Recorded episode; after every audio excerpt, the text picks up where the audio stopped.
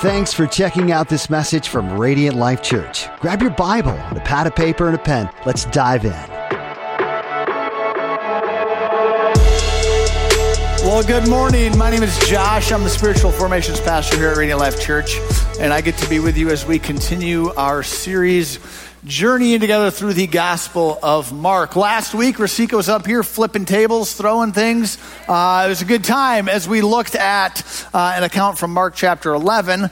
Today, we jump into Mark chapter 12. Mark chapter 12, if you want to start turn there, turning there. The title of today's message is What is Love?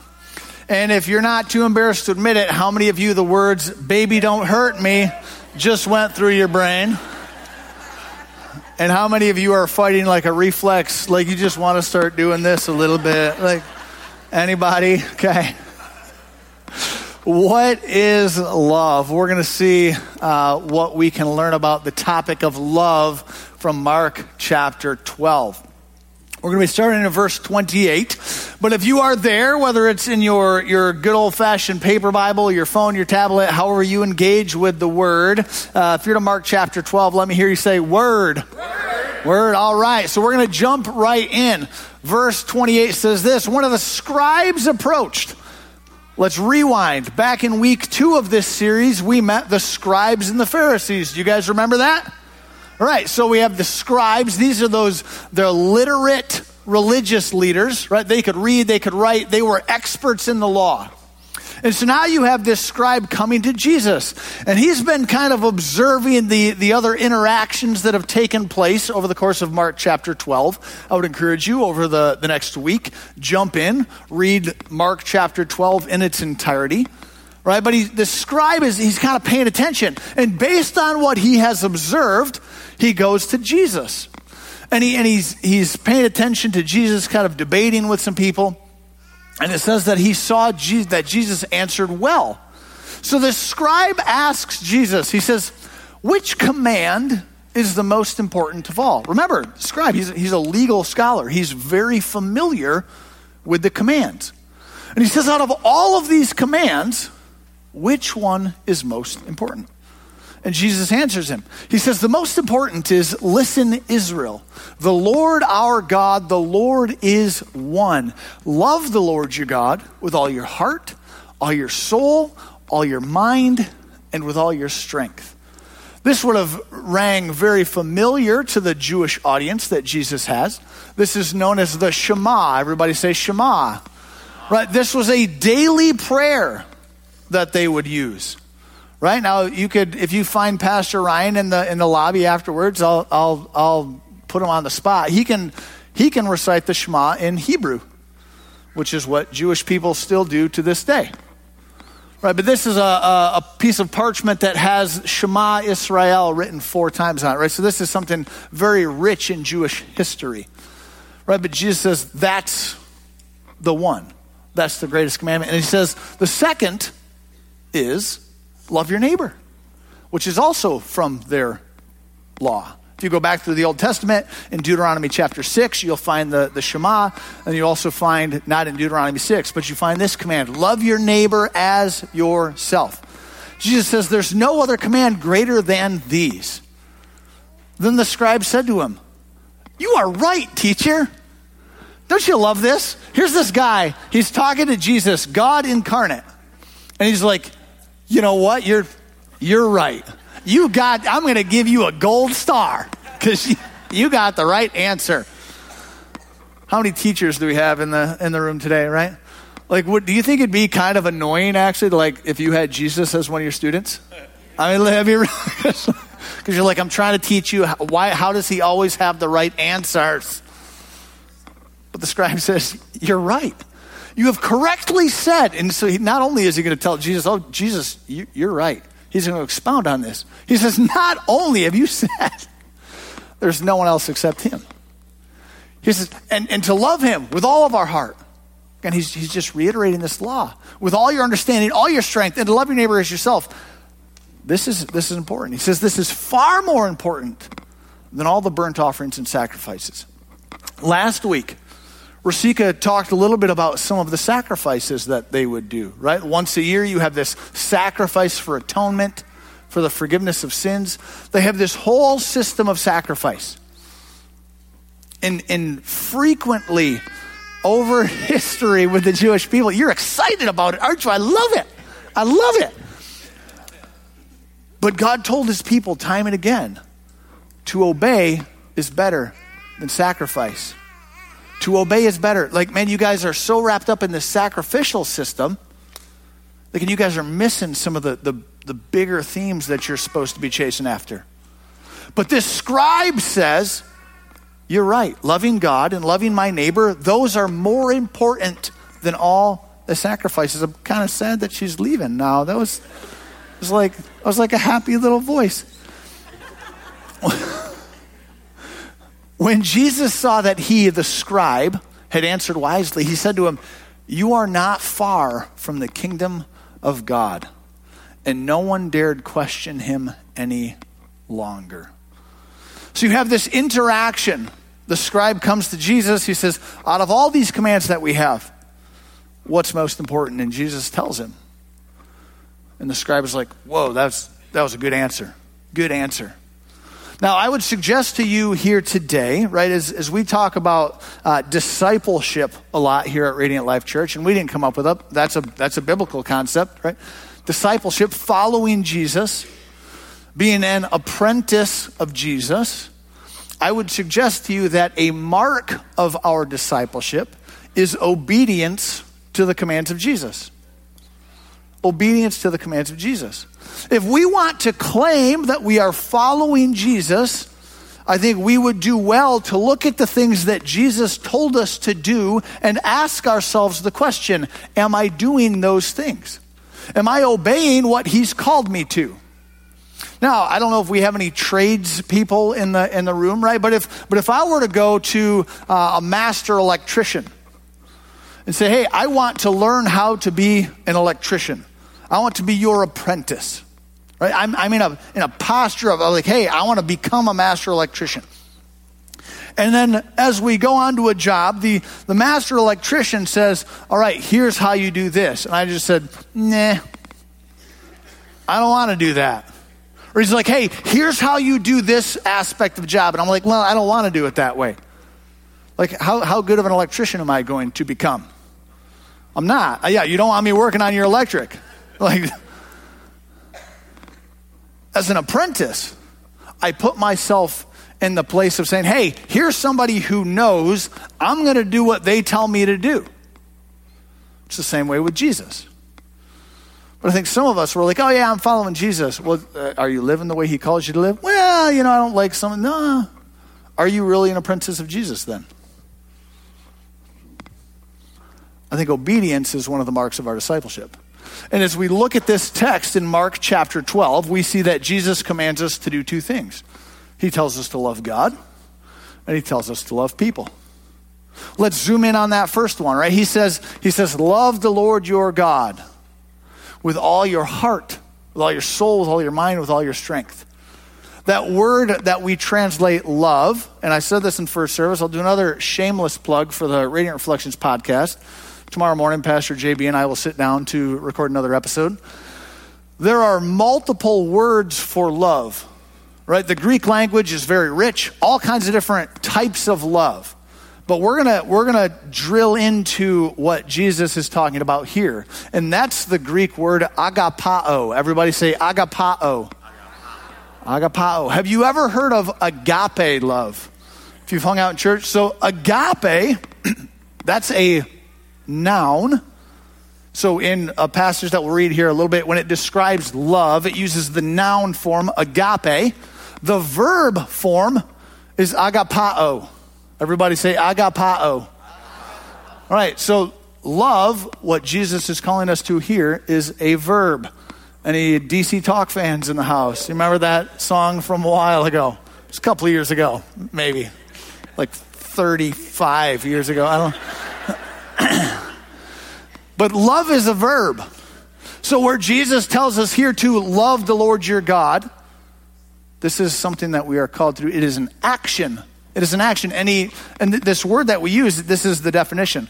It says to have a strong non-sexual affection. There is, there's a different type of love, eros, erotic or romantic love. We'll talk about that on the podcast. But this is a strong non sexual affection and love for a person and their good, that's important, as understood by God's moral character, that's important, especially characterized by a willing forfeiture of rights, that's important, in another person's behalf. One of the other ways you see this used is to have a great affection or care for or loyalty towards. So Jesus is saying, hey, you are to agapao the Lord your God.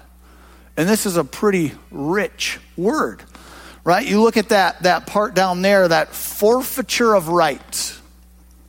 That doesn't, that doesn't preach real well in the United States. But this is a forfeiture of our rights on another person's behalf.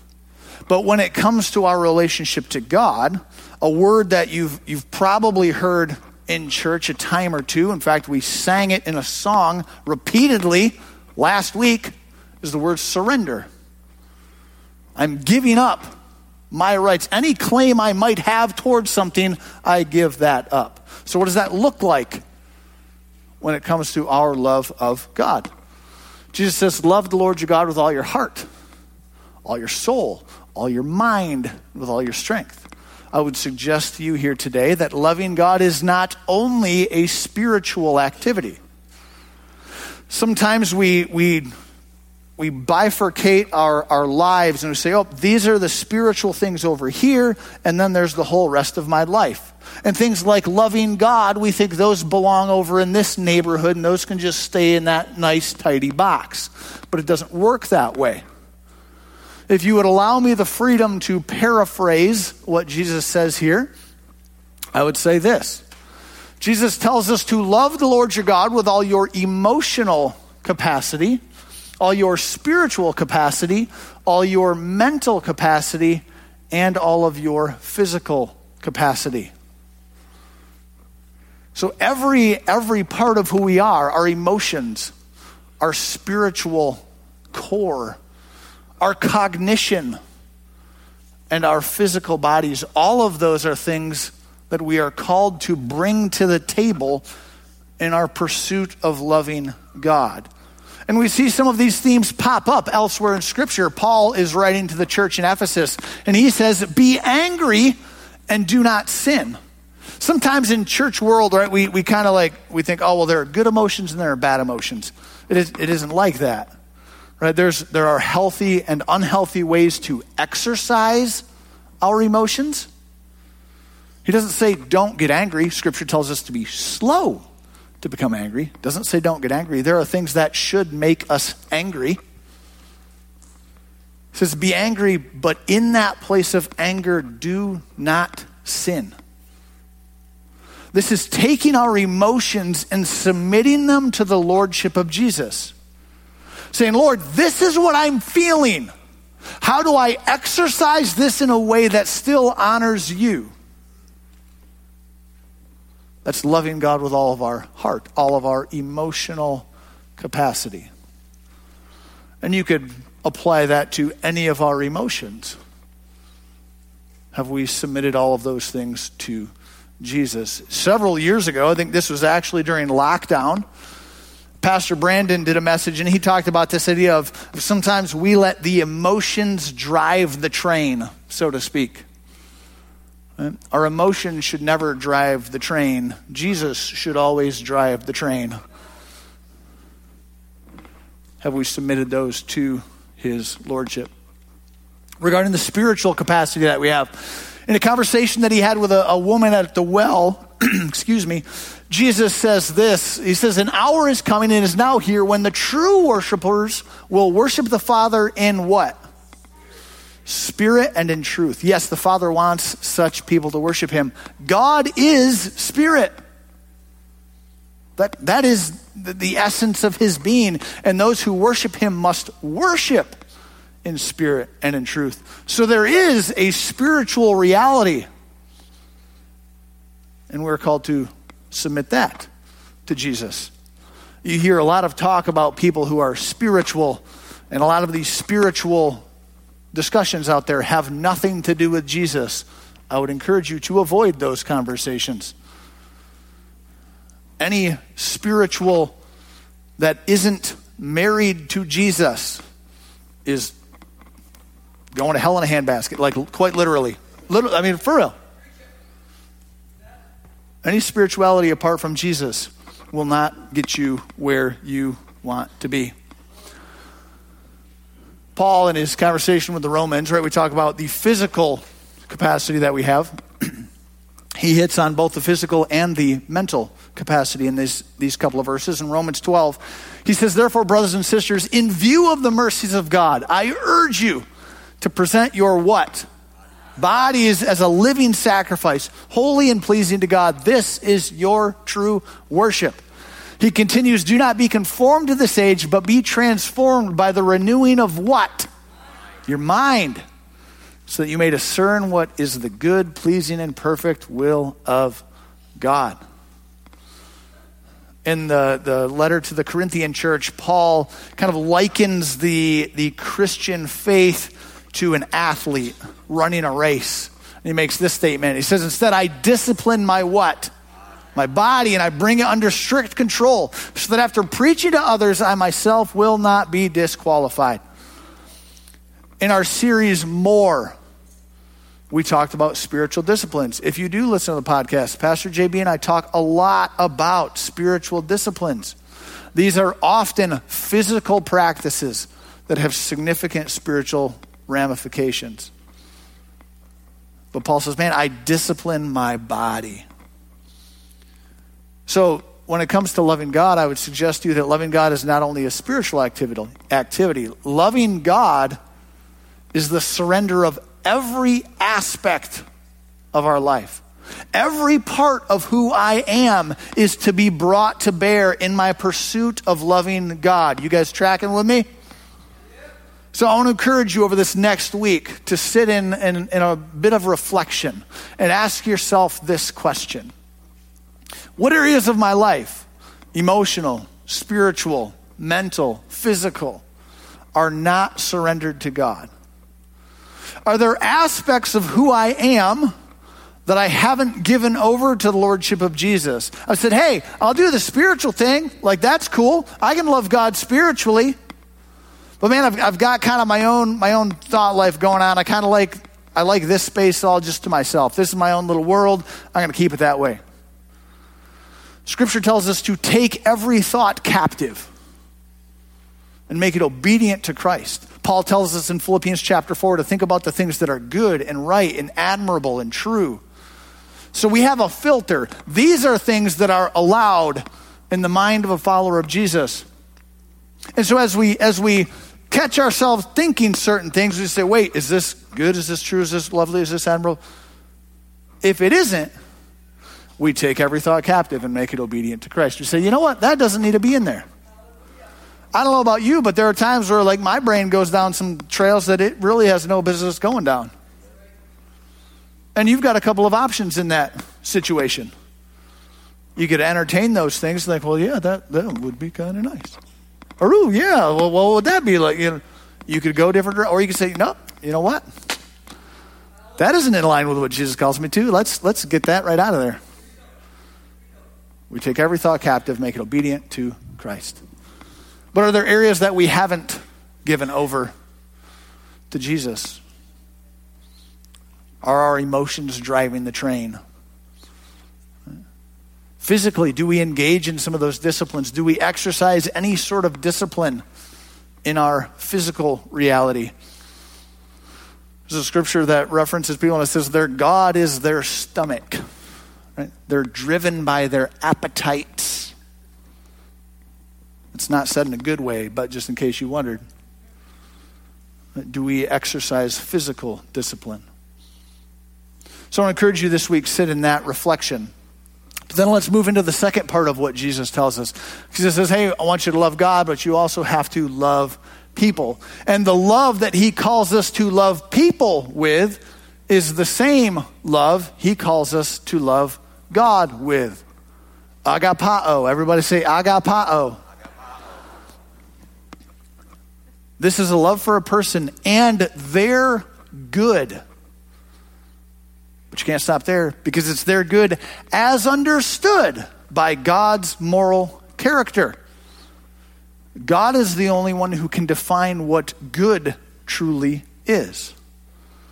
And so our pursuit of somebody else's good has to be in line with his definitions. Does that make sense? Characterized by a willing forfeiture of rights or privileges in another person's behalf. So, this is what Jesus calls us to, and, and it's important that we recognize this, right? God defines love, it is who He is. We'll read a scripture here in a moment that talks about that. So, I would suggest to you that real love, true love, will be a reflection of God's design and definitions. Our culture has so twisted the idea of love We've elevated, I, again, I mentioned earlier, right, that eros, that erotic love, romantic love. We've elevated that to be the supreme love. And the, the kind of the trickle down effects of that have been uh, a little bit scary. Right? Why do, why do people find so much of their identity in their sexuality? Because we've elevated the wrong love. So we need to look at God's definitions and say, okay, if I want to if I want to honor God in the way that I love other people, right? If this is a command that he has called us to and if I want to obey as a disciple of Jesus, I should probably find out what that actually means to him. He gets to define it because it's who he is. John, one of the 12 apostles, writes this in 1 John chapter 4. He says, Dear friends, let us love one another because love is from who? And everyone who loves has been born of God and knows God. The one who does not love does not know God because God is. Pastor Ryan has talked about this, the, the cultural uh, twisting of this. In Scripture, it says that God is love. Our culture says love is God. Again, it's that unhealthy elevation. Saying, oh, well, it's just you just got to love everybody. Babe, I got you, babe. Right? I mean, like Sonny and Cher, pretty sure they got divorced, so something was busted there. Uh, I maybe they didn't have the right kind of love. John continues later in that same passage. He says, We love because He, God, first loved us. If anyone says, I love God, yet hates his brother or sister, he is a liar. Show of hands, who's your goal in life is to be a liar? Anybody? Anybody? Like you, you woke up this morning and think, who can I lie to today? But actions speak louder than words. He says, if you claim to love God, but you don't love your brother or sister, which isn't just a biological reference, he's writing to the family of God. Right? In Christ, you and I are brothers and sisters. So if, he says, if you don't love one another, but you claim to love God, you're a liar for the person who does not love his brother or sister, whom he can see, right? If I can't love this person who's right in front of me, he says, then you, you definitely can't love God, whom you cannot see. He says, and we have this command from him the one who loves God must also love his brother and sister. Now, John didn't come up with this all on his own. I mean, I'm sure John was a pretty smart guy. He didn't come up with this, he took this from Jesus. Jesus taught his disciples when he was there in the flesh. He told them, I, Jesus, give you, the disciples, a new command love one another. Just as I have loved you, you are also to love one another. By this, everyone will know that you are my disciples if you love one another. We prove our love of God by how we love people. And the same love, right? We could say, well, hey, okay, maybe I can go along with that. I can love the people that are in here, you know, my brothers and sisters in Christ. I can love you guys. But the same love that Jesus calls us to love God with is the same type of love that he calls us to love one another with, which is the same type of love he calls us to extend to our enemies in Matthew chapter 6 when he talks about loving our enemies. We are to agapao our enemies. Husbands in the room, in Ephesians chapter 5, we are exhorted to love our wives as Christ loved the church. We are called to agapao our wives. Let's rewind. What does that mean? A willing forfeiture of my rights for somebody else's good. Do we love our wives like that? That is the call of Christ. And the way that we do that is how we actually demonstrate whether or not we love God. Because if we're not loving horizontally, there's, there's nothing happening vertically. You guys tracking with me? Now, Paul, in his letter to the Corinthians, he's having a conversation about the spiritual aspect of our faith. He's talking about spiritual gifts. And he's talking about how every follower of Jesus has a spiritual gift. And it, it's kind of a weird shift because he goes from that conversation into what a, a passage that we often hear read at weddings. It's called the love chapter, right? 1 Corinthians 13. That comes right on the, on the tail of, of 1 Corinthians 12, which is a conversation about spiritual gifts. And Paul says this He says, If I speak human or angelic tongues, which is a spiritual gift, but do not have love. I'm a noisy what? I'm a noisy gong. You ever like just sat there and listened? Anyone play gong in the you know, school band at all? Like you just your job was just a bong, like like that's all you did. No, like, no, because you don't usually just you play that to wake somebody up to be like, how obnoxious of a noise can I make that's going to get everybody out of bed? Right? Gongs are not real pleasant to listen to. He said, I could have this spiritual gift. I could walk in this spiritual reality, but if it's not paired with love, I'm just, I'm noise. He says, if I have the gifts of prophecy, another spiritual gift, and understand all the mysteries and all knowledge, other spiritual gifts, and if I have all faith, another spiritual gift, so that I can move mountains, but do not have love, I am Nothing. And if I give away all my possessions, giving, that's a spiritual gift that he talks about. And if I give over my body in order to boast, but do not have love, I gain nothing. So go back to that conversation we had just a few minutes ago. If we think of it only in terms of spiritual, we're missing it. Because he's saying you could be moving and grooving spiritually, but it's worthless if it's not paired with love. You guys tracking with me? And then he goes ahead and defines for us what love actually looks like. So this is where the noun form, agape, shows up. He says, agape, love, is patient, it's kind, it does not envy, it doesn't boast, it's not arrogant, it's not rude, it's not self seeking. That one stings me just a little bit sometimes. Anyone else in the room, you're self seeking sometimes? He says, that's not love. He says, it's not irritable. It doesn't keep a record of wrongs. That one can be challenging, right? You get in a little bit of conflict, maybe with your spouse. You're like, well, yeah, but do you remember like 12 years ago when you blah, blah, blah? I'm just, I mean, that's the real thing. And I'm not trying to minimize like crap that's happened. But if we're just constantly hanging on to the things of the past and we've got that record of wrongs, is, is that love? Says it keeps no record of wrong. Love finds no joy in unrighteousness, but rejoices in what? The truth. It bears all things, believes all things, hopes all things, endures all things. That's hard. He says, but this is, this is what love is. This is the definition of love. This is what Jesus calls us to. That's hard. But as we talk about love, right, this it's important to remember that love is not a demand we make of others. It is a demand that Jesus makes of us towards others.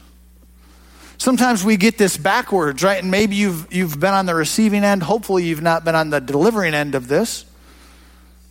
But if you've ever, you've ever heard that, well, if you really loved me, you would. We've just, we've just taken love and we've totally distorted what it is. We're trying to leverage love for our benefit. That's, that's not love. But sometimes we do that because, again, by nature, we are self seeking. We kind of think pretty highly. I mean, I don't know. I kind of think I'm pretty all right sometimes.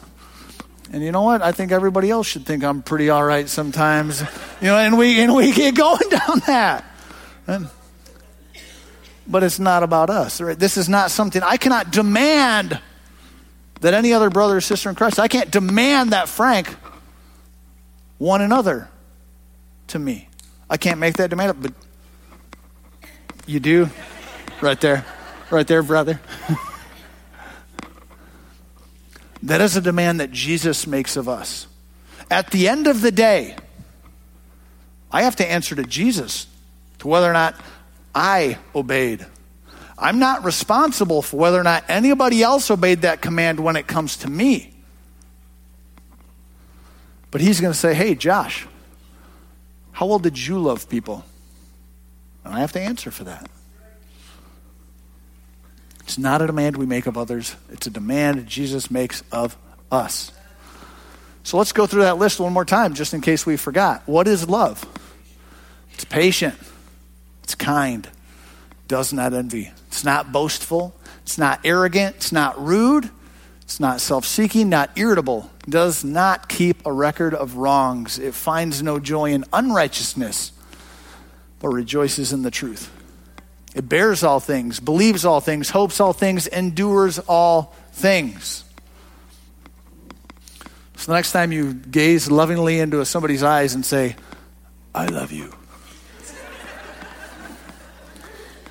this is what you're signing up for. And that's hard. So, the other reflection I want you to spend time in this week as you uh, read through uh, Mark 12 is, is this. In light of God's definition of love, who are you not really loving right now? Maybe it's a boss. Maybe it's a coworker. Maybe it's your spouse. Maybe it's one of your children, a neighbor. You fill in those blanks. If, if we grab onto the idea that God gets to define what love is, and He tells us what it is, and He says, This is how you are to love people your brothers and sisters in Christ, your enemies, your spouse. Hopefully, those two categories aren't the same. Took a second there. this is how you are to love everybody if I'm really honest with myself, who am I not loving right now?